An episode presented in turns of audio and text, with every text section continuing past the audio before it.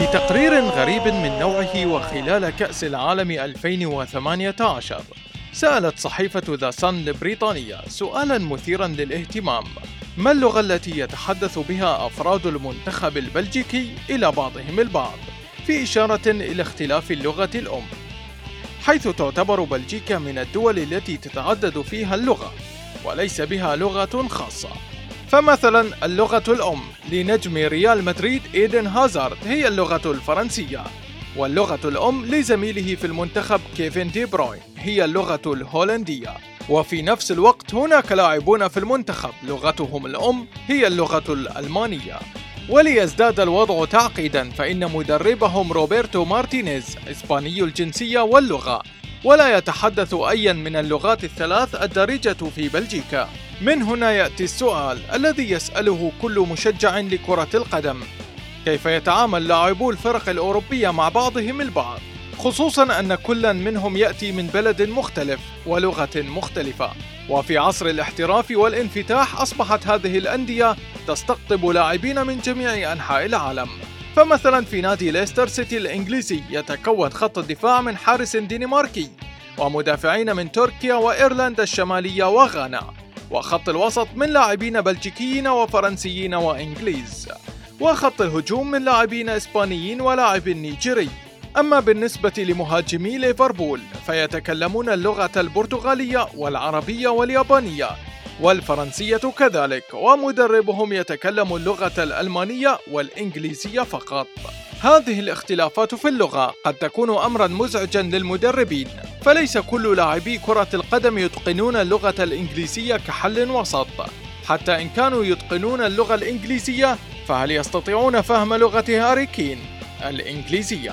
كيف تحل الأندية مشكلة اللغة؟ في حالة اللاعبين فإن معظم الأندية لديها في التشكيلة عدة لاعبين يتحدثون عدة لغات فمثلا لوكاكو لاعب الإنتر الإيطالي لا يتحدث اللغة الإيطالية لكنه يتحدث خمس لغات بطلاقة وهي الهولندية والفرنسية والإسبانية والإنجليزية. وهي السواحلية والهولندية والفرنسية والإسبانية والإنجليزية. مما يسهل من عملية التواصل مع معظم لاعبي الفريق. لاعبون مثل لوكاكو تستخدمهم الأندية كمترجمين ومساعدين لمن لا يتقن اللغة المستخدمة داخل الفريق. فمثلا قد يساعد لوكاكو أشرف حكيمي الذي انضم مؤخرا إلى نادي الإنتر للانخراط في أجواء الفريق. وترجمة كلام المدرب حيث يتكلم اللاعبان اللغة الإسبانية بطلاقة. في ذات الوقت تشترط معظم الأندية الأوروبية على لاعبيها أن يأخذوا حصصا مكثفة. وفي حالات خاصة يتم تعيين مترجم فوري خصوصا عندما لا يكون أحد من اللاعبين لا يتكلم لغة المدرب. جارث بيل الذي وجهت إليه الانتقادات عندما كان لاعبا في ريال مدريد على أنه كان بعد ست سنوات في إسبانيا.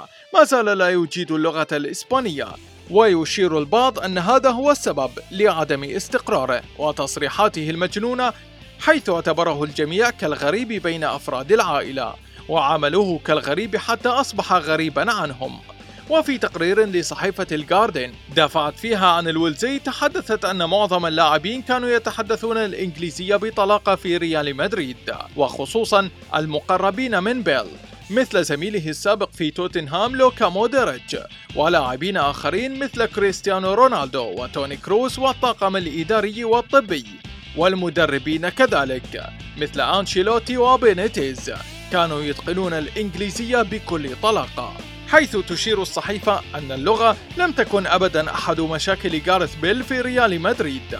في الجانب الآخر مشاكل اللغة والتواصل تتعقد أكثر للمدربين حيث أن عمل المدرب إيصال المعلومات للاعبين. وحين يتعقد هذا الأمر على المدرب فإنه يلجأ إلى مترجمين ومساعدين لإيصال هذه المعلومات.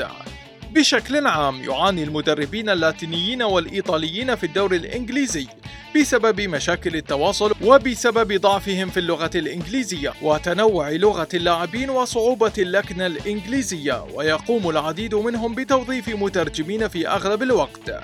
لكن الأمر مختلف بالنسبة لمدرب ليدز يونايتد مارسيلو بيلزا. الرجل الذي يأخذ مفهوم الكرة الشاملة إلى خارج الملعب حيث يستعين عادة بأحد أفراد الطاقم أو بأحد لاعبي الفريق ليقوم بعملية الترجمة. من جانب آخر يستعين العديد من المدربين بمترجمين في أول أيامهم في فرقهم الجديدة، ويقوم الاتحاد الأوروبي عادة بتوفير مترجم فوري في اللقاءات الصحفية لدوري أبطال أوروبا ولمناسبات مشابهة. في النهاية نحن نعلم مشجعو كرة القدم أنها بذاتها لغة وربما قد تكون أكثر اللغات تداولا في العالم هي لغة جميلة كجمال اللغة العربية وبسيطة كاللغة الإسبانية وبتفاصيلها كالفن والحب كاللغة الفرنسية